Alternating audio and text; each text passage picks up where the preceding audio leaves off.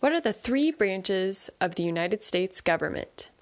The executive branch, the legislative branch, and the judicial branch. What are the three branches of the United States government? The executive branch, the legislative branch, and the judicial branch.